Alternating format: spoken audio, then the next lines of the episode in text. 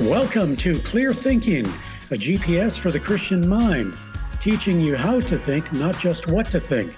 This is Joe Aguirre with theologian and philosopher Kenneth Samples. On today's podcast, part two of two on some key science related arguments for God's existence. Uh, Ken, you talked about two of them, not strictly science, philosophical arguments that incorporate science, but maybe you can recap those two and then tell us what we can look forward to today. Yeah, when I uh, the many years I've worked here at Reasons to Believe, I I began to notice that in many ways, uh, Reasons to Believe presented philosophical arguments that were informed or framed by science. Um, for example, Hugh Ross began the organization going back to his earliest books, The Fingerprint of God, uh, The Creator and the Cosmos. Very significant uh, a time for RTB is when Fuz Rana became a staff member, talking about things like design in the cell. His book, The Cell's Design, and he's only gone on to write other books that look at that uh, in a much broader context. So what I want to talk about uh, in the second program is to continue uh, to present some philosophical arguments that I think are uniquely informed or framed by science. And in the first program, we looked at the Kalam cosmological argument that raises the question if the universe began, it must have a cause, and God would be the cause of that. We also looked at another cosmological argument known as the argument from contingency.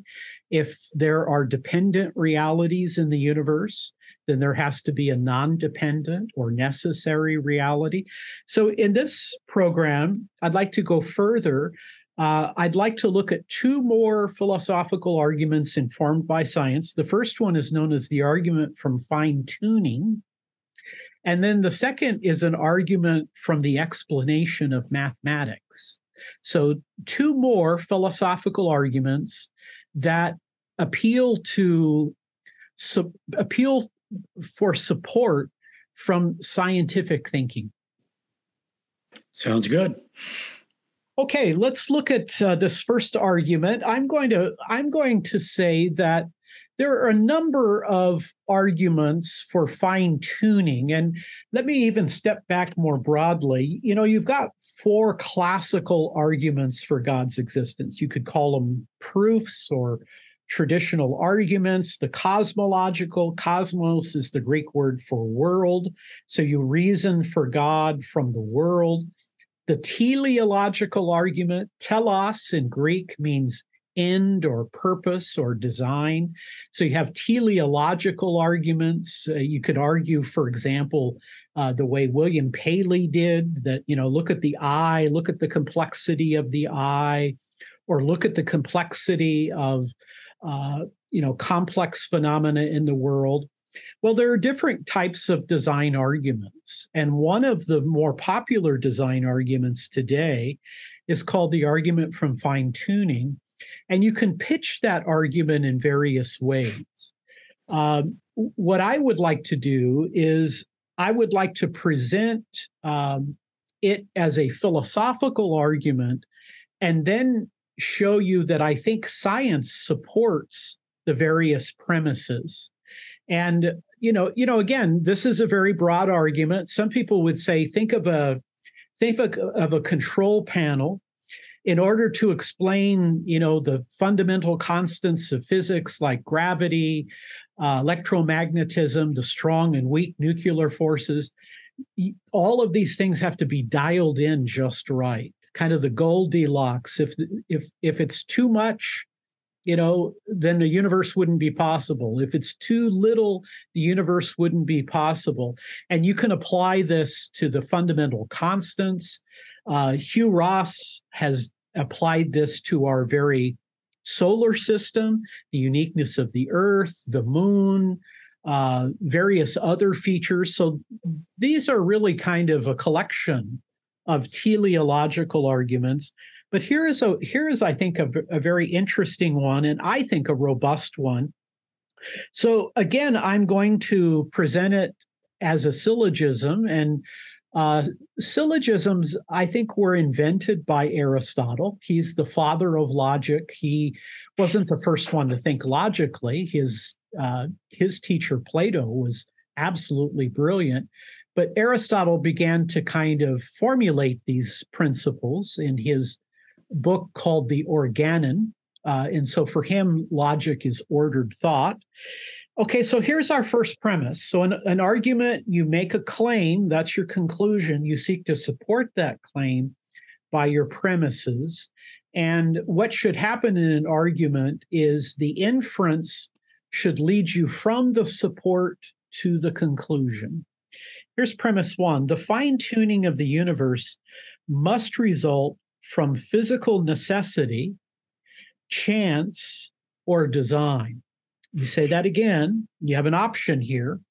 The fine tuning of the universe must result from either physical necessity, it just had to be that way, or two, chance, it just we just got lucky in the Las Vegas. Uh, we got incredibly lucky. It was just a chance event, or it was designed that way. One more time the fine tuning of the universe must result from either physical necessity, it just had to be that way, or chance, we just got enormously lucky, or there's a designer. The design comes from uh, the particular designer.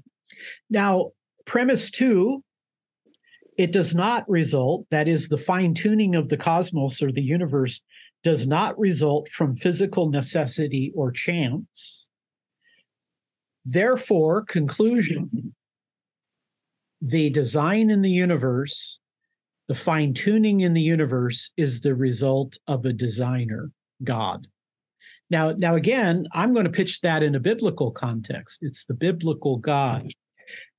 Now, to give a little bit of background and then to look at whether we can really support these premises, remember the idea of, of what um, uh, scientists call the anthropic principle. This broad anthropic, anthropos is the Greek word for man or human being. So the anthropic principle says what had to go into explaining how a universe could somehow come up with intelligent creatures and beings like human beings. You know, humans are I think, exceptional. Um, we are part of nature. We have similarities uh, with animals, similar DNA, similar similar in terms of uh, our biochemistry and things of that nature. But we're also the only creatures that develop the natural sciences. We're the only creatures that engage in logic and mathematics we are the only creatures that have built a civilization that's based upon moral principles. So, what had to go into uh, a, a cosmos, a universe that would ultimately cough up, if you will, uh, rational, conscious human beings? Now, let me take a look at this because we are we are again framing a philosophical argument in a scientific context. So let's look a little more closely at that first premise. The fine tuning of the universe must be the result of a physical necessity or b chance or c design. And you know here i want to point out that uh, paul davies is a cosmologist. In one of his books, he proposes that the universe could have taken a variety of uh, forms. Uh, he says it could be, instead of an orderly cosmos, it could be chaos. It could be a chaotic universe. Uh, and so the universe could have taken different different forms he insists that it does not have to be that way. In fact, uh, in some of his uh, more private interviews or uh, kind of reflecting some of his own personal views, he said that the thing that kind of keeps him up at night is the idea that not just that the universe is intelligible, but human beings can actually track the intelligibility of the universe. He thought that was like, wow, you know what what are the chances that the universe is going to have intelligibility but it's also going to produce creatures that can understand and do science and and do mathematics so Paul Davies would argue that as part of that first premise, the fine tuning the universe must be the result of physical necessity. So we'll call that A. He says, no, it didn't have to be an orderly cosmos, it could have been chaotic. Now, how about the second part, B, chance? Well, here, Roger Penrose, Roger Penrose, a close associate of uh, Stephen Hawking, um, a mathematician, uh, a cosmologist himself.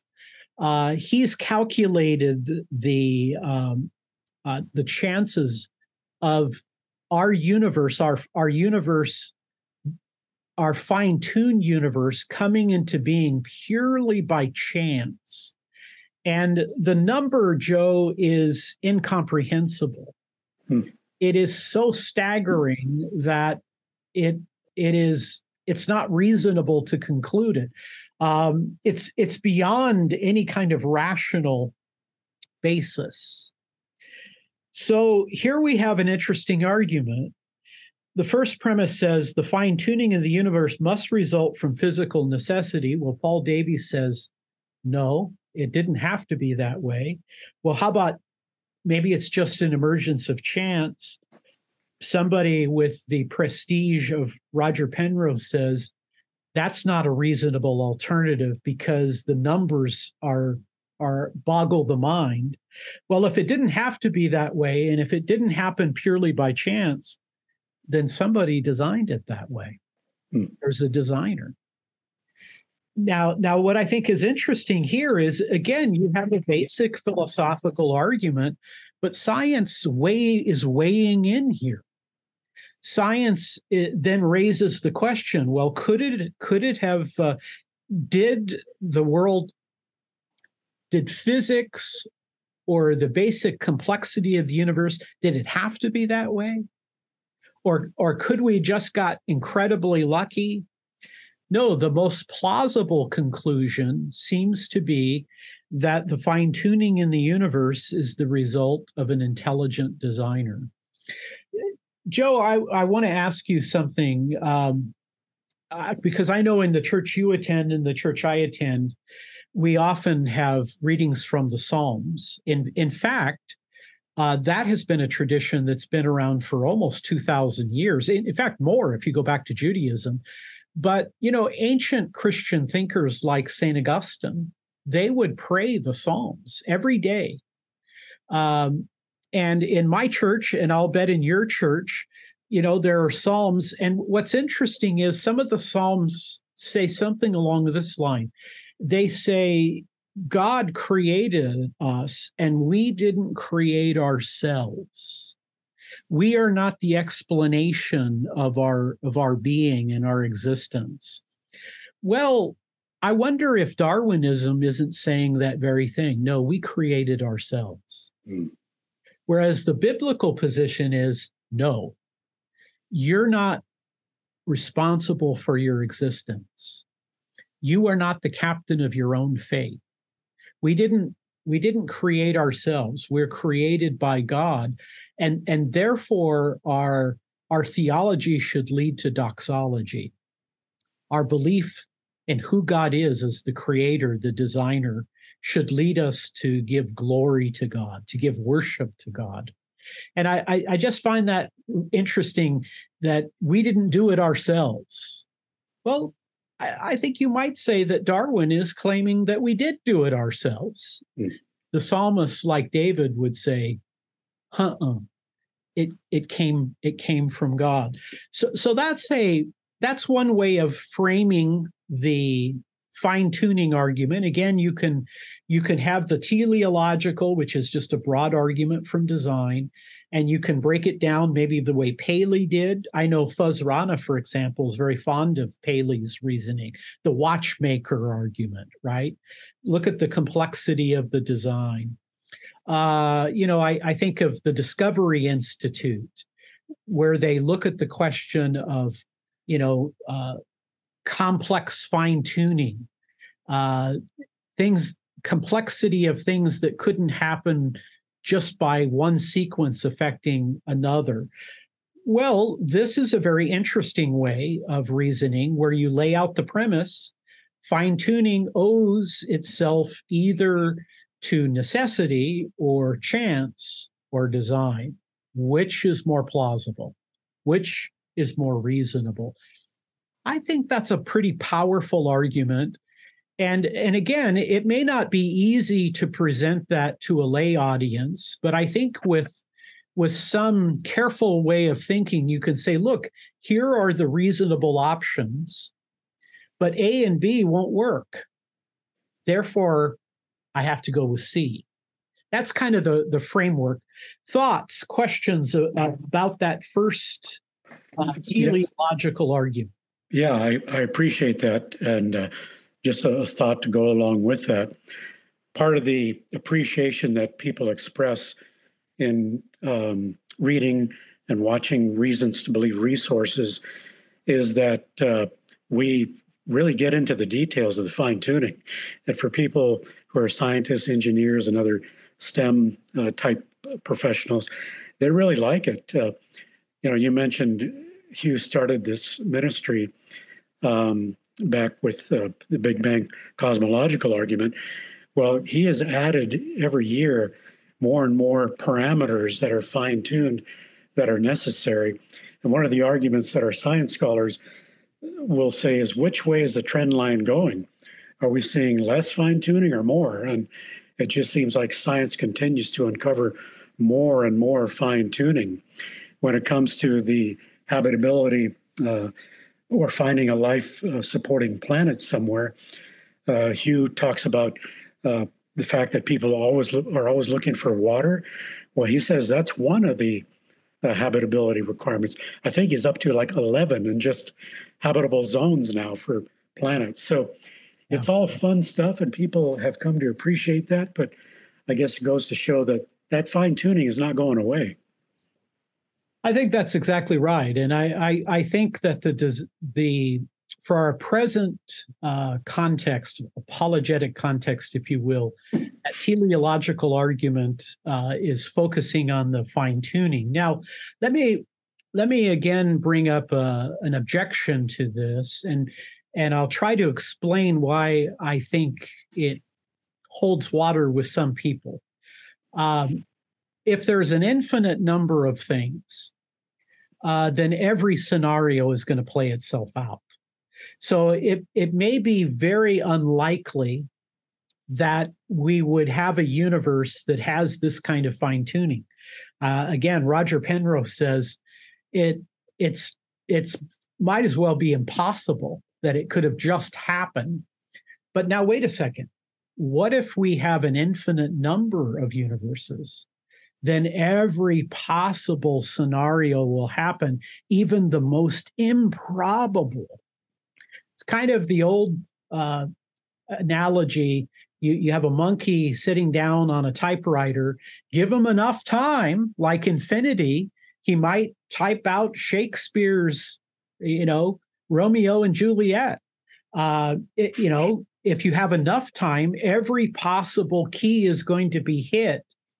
So the attempt there with the multiverse is if we can have an infinity of past, then even the most extremely improbable will play itself out. Now, now again, uh, I'm going to raise what I think are real objections, and uh, I think right at the heart of a, a near infinite number of universes, uh, you know, a multiverse, if you will. Um, you can't observe it you can't do any experiments to test it. Um, it seems highly speculative. Paul Davies says it's it's just a philosophical idea. Um, so I I think I think here we have to then bring it back and say we know we have this universe and this universe the fine tuning here seems to demand um, a designer, if you will. and and so these arguments never go away. They they um, they're never ultimately successful in the sense that everybody says uh, i give up. You're right but these are arguments that have been around for a very long time and they have uh, they've been persuasive to various thinkers theologians philosophers scientists people in various uh, disciplines. And i advocate stating those arguments in a way that retain their substance but are uh, accessible and that's where i think in in talking with people in our churches talking with lay people because most people are not phd scholars um, if we can give them if we can present arguments that retain substance but are in fact accessible that's a very very very valuable thing to provide to people so that would be the first one. Any any last word about that before we look at a second argument? Uh, yeah, one quick question. I, I, I, see if I can get this uh, right. Uh, there are some people I think who would object along these lines. Uh, the reason we're appealing to the anthropic principle is because we just happen to be in that part of the universe uh, where we can we can see, we can observe it. The universe is is vast beyond our ability to to comprehend at this point. But we're just we're just happen we happen to be in the right place. See what I'm getting at? Yeah, Ken. Yeah, let, us let's let's touch on that a little bit. Uh, you know, so some people would say when you talk about the fine tuning, well, well, of course, of course, uh, we wouldn't be here if it weren't for that fine tuning. I like the way Richard Swinburne responds to it he he uses uh, the um, uh, he he uses people being executed by firing squad, and so you have twelve expert marksmen, and they're shooting at someone uh, who has committed treason, and all twelve fire, and uh, somehow the guy is still alive and they go up to him and say, How do you explain this? He says, Well, uh, uh, it had to be that way or I wouldn't be here. That doesn't explain anything. I want to know were there blanks in the gun? Were these expert marksmen not really marksmen? Did did uh, an alien come down with a shield? What what I'm saying here is to, just simply to say, well, of course we're here to see it. Uh, we wouldn't see it if it weren't there. I don't think that that's an adequate explanation. I think we're asking uh, not not just that you're there, we realize that, but how did it get that way? What is what is the best explanation? And you know, I think I think abductive reasoning, this idea. Uh, the other day, I was talking with uh, a couple doctors who had joined the RTB scholar community. They were MDs, and I told them that when I go to my doctors, I'm always uh, I'm always trying to ask them how do you come to a diagnosis? What goes into it? You know how much of it is uh, tests? How much of it is your experience? How much of it is kind of educated guessing? Uh, you know you're you're engaging in uh, diagnostician way of thinking well this is what we're doing here we're, we're not we're asking what's the explanation for why 12 uh, marksmen, 12 uh, experts missed shooting that person and their death. It's not enough just to say, well, of course, we're just here. We, we wouldn't be able, we wouldn't be here if it weren't. That's not an explanation in my mind. I think I think Richard Swinburne is onto something there. Okay, how about a second argument? So, if you take the two programs together, this would be our fourth argument. And again, uh, in the first program, we looked at two cosmological arguments. Now we've looked at a teleological or a fine tuning argument. But what we're doing is we're looking at four science related arguments for God's existence, or we could put it this way four philosophical arguments that are informed by science. And I, I think that's helpful. I think that shows you that um, philosophy is very important in apologetics, and we can utilize the data from science to, to, to marshal, to buttress those arguments. So here's here's a fourth uh, argument. And I'm going to call this argument uh, an argument for God's existence from mathematics from mathematics. And and again i'm going to present it in a in a syllogism. Again syllogistic form two premises followed by a conclusion. Here i go my first premise. Uh, it is amazing that abstract mathematics succeeds in describing the universe. Premise one it is amazing that abstract mathematics succeeds in describing the universe. Um, Albert Einstein says the language of the universe is mathematics. I, I used to tell uh, Dave Rogstad that when I took my one and only physics class, what struck me halfway through the class was how important mathematics was to physics. That somehow Einstein came up with a conceptual equation that actually was shown to correspond to the universe itself. Now, I wouldn't have given Albert Einstein the man of the century. I would have given it to Winston Churchill. But I can understand why Einstein would be so important.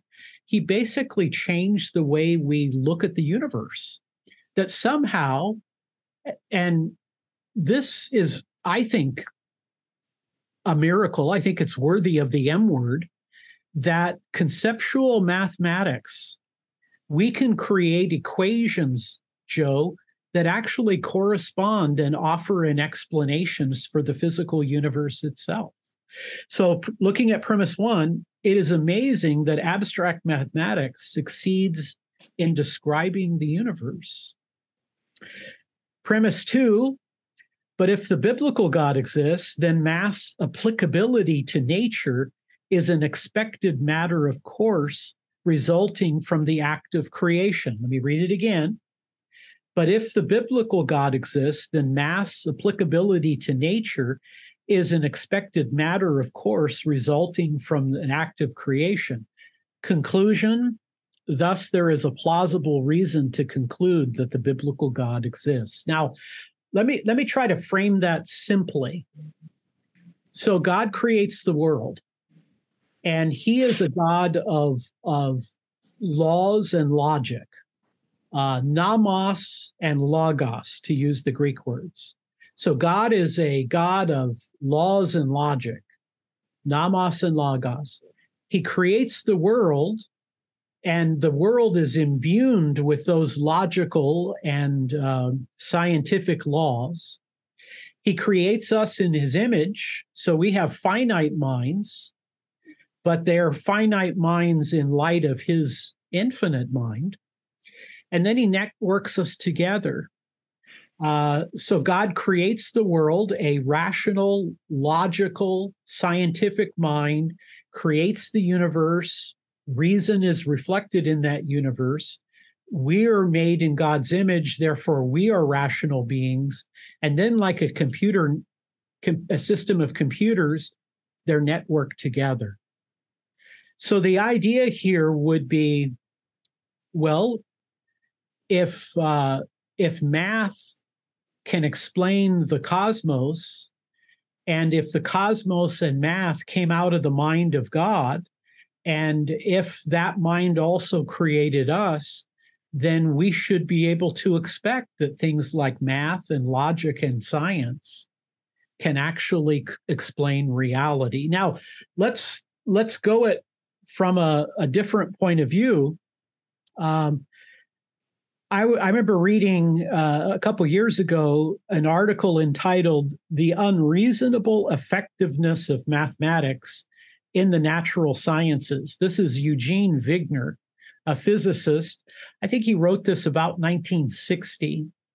And he uses the word miracle to describe this extraordinary congruence between mathematical ideas uh, in the human mind, in human beings, and their explanatory power, their descriptive power to explain the world. he's essentially saying this it's almost like a miracle that somehow mathematics can explain reality. And he says, I don't know if it will continue. I don't know why it happened that way, but it happened that way. Well, what I'm proposing here and and what this argument is proposing is that a plausible explanation for this and, and, joe i don't know how this strikes you. I want you to i want you to give me some feedback here. But whenever i associate mathematics i immediately think of a mind. There's just something about the abstract nature of math that i i immediately associate it with a mind I can't see mindless creatures doing mathematics.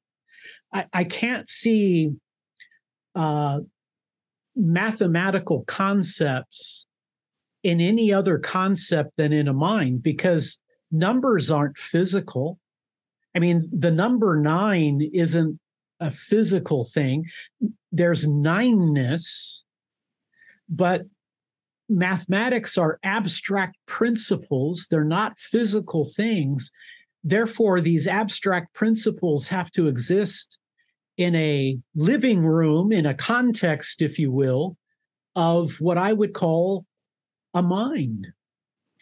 Uh, now, again, what the Bible is saying, what Christian theism is saying, that a good explanation for this miracle that human beings can think up mathematical principles that actually correspond to the universe is that we're networked that way. So if a mind created nature, don't be surprised if the uh, if nature can understand those reasons. If mind created nature, then nature can understand reason and logic because it comes from a rational and logical source. But let's flip it. What if nature, which is mindless, created minds? Um, how would that come to be? Um, wh- why should the cause? How is it possible that the cause lacks the fundamental principles of the effect? And even Wigner, and I don't think he means miracle like in a supernatural sense where Jesus heals the blind man. I think he means it is kind of this complexity, this this difficulty. Uh, how is it possible that we end up with a universe where creatures can come up with abstract ideas that correspond to reality? Or let me put it this way math works because God is a mathematical God. There is the great mathematician, not just the great engineer, not just uh, you know the great designer, but in this context, the great mathematician. Um, and and again, I think that uh, I don't think anybody's going to question I don't think any educated, thoughtful person, Joe, is going to question that this has been shown to be true, that human beings are able to create a mathematical framework for understanding the world. The question, though, is who has the best explanation? Was it just luck? Hmm. Did it have to be that way? Well, I think we could apply what we applied uh, to the fine tuning in a similar way, it doesn't appear that a mathematically that a universe corresponds to mathematics. Did it have to be that way? I think Davies would say no. Uh, did, could it happen by chance? I, I think Penrose would agree. It's so obscure, so difficult. It's it's not a rational option. Well, then what did explain it? Um, that we're networked that way. Now, again, let me put it th- this way, Joe. Um, what if you say, okay, these are interesting arguments. You presented two cosmological arguments, one informed by Big Bang. Uh, you looked at the contingency argument, and then then you've introduced a fine tuning and, and an argument from mathematics. Okay, let's suppose you put all those aside and you say, Uh, not persuaded. Hmm. What's the alternative? What is the alternative explanation? And does the principle of sufficient reason hold that things need adequate explanations? And if there is some other adequate explanation than God, what is it? I I think that even with the coming of modern science, even with the advancements that we've seen in science in the last 150 uh, years, so to speak, I still think that these arguments are potent.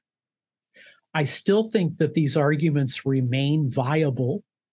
And uh, there are a, there is a variety within each of those arguments. There are multiple cosmological arguments, multiple teleological arguments, and we haven't yet talked about the moral argument or the contingency argument or the ontological argument or the argument from miracles.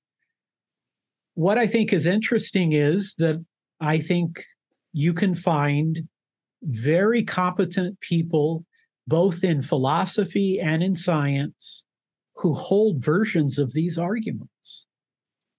Uh, and so, is belief in God rational? Is belief in the biblical God rational? I think the answer is yes. Hmm. Yeah. Great God. stuff. Ken, I wonder if I'm trying to think of a blog post you wrote recently where you were quoting uh, John Lennox and you had an exchange with a guy online yeah. over his disagreement with uh, the Lennox quote.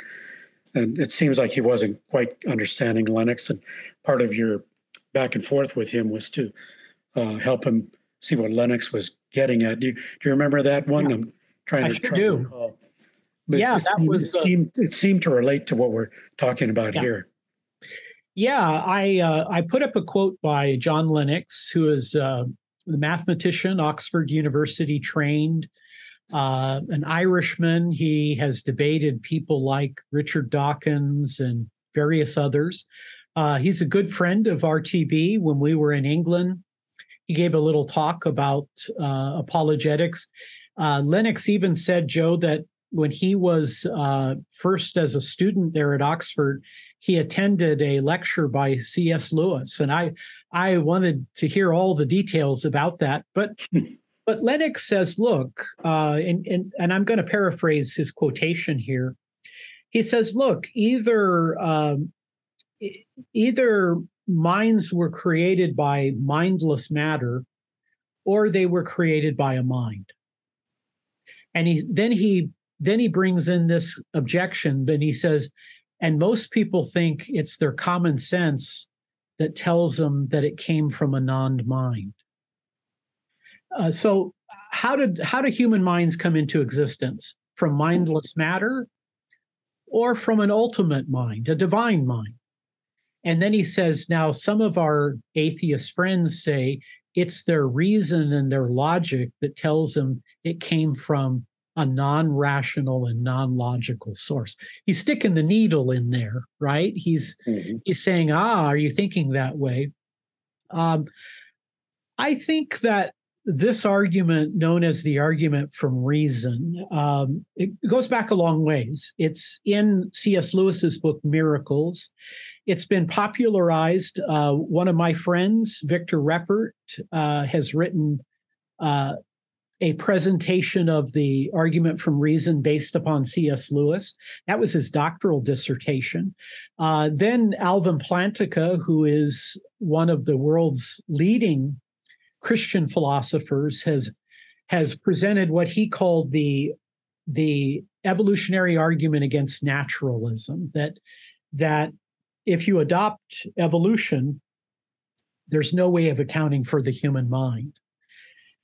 So so here is the backdrop of this. And and again um, it's not easy to kind of track this but i I try to do it as simply as I can because I want as many people as possible to give consideration to it.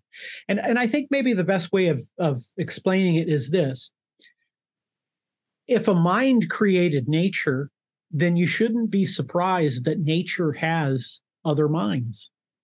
If a mind created nature, it seems reasonable that that infinite eternal mind would create other finite temporal minds because the source of those minds comes from the greater mind.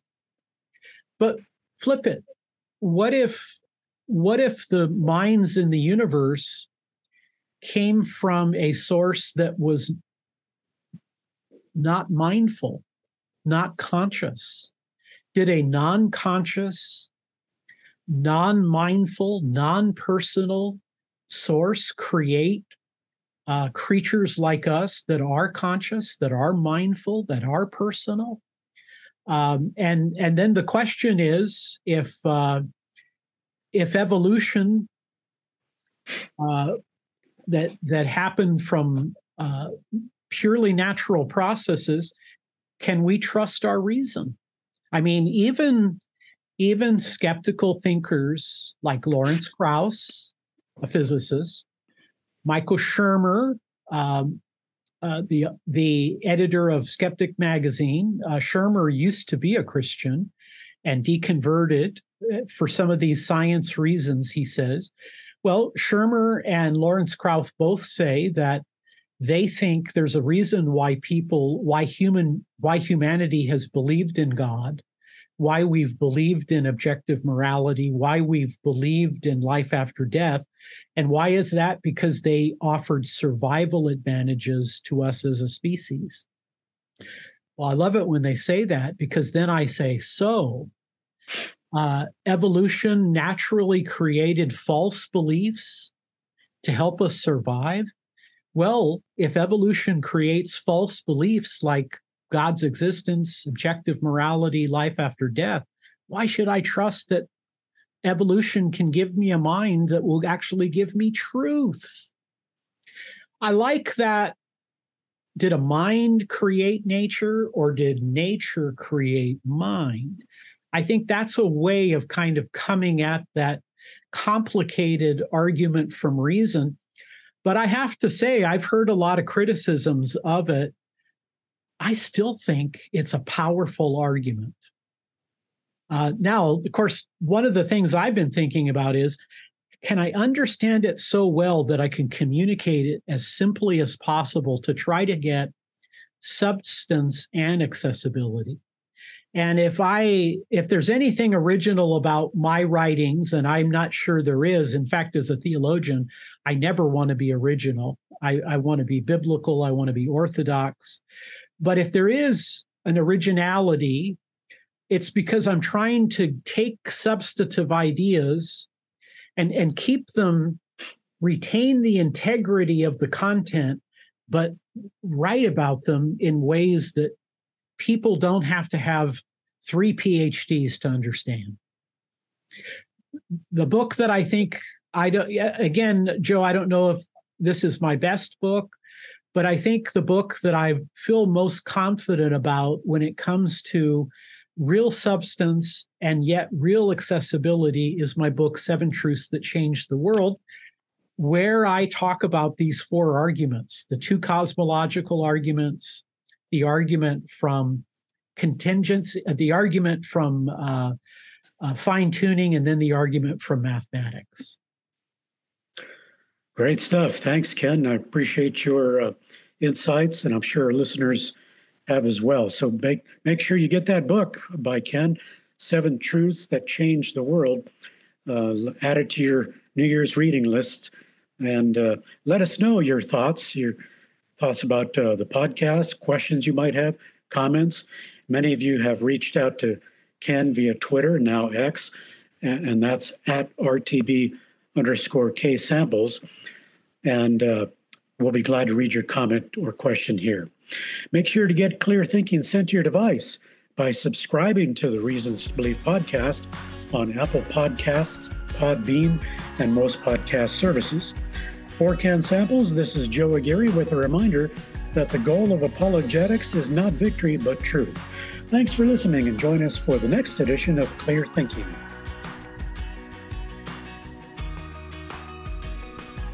Thank you for listening. Your prayers and financial support are reaching people with reasons for faith in Jesus Christ our Creator and Savior. To allow Reasons to Believe programs like this to continue, make your gift today at Reasons.org.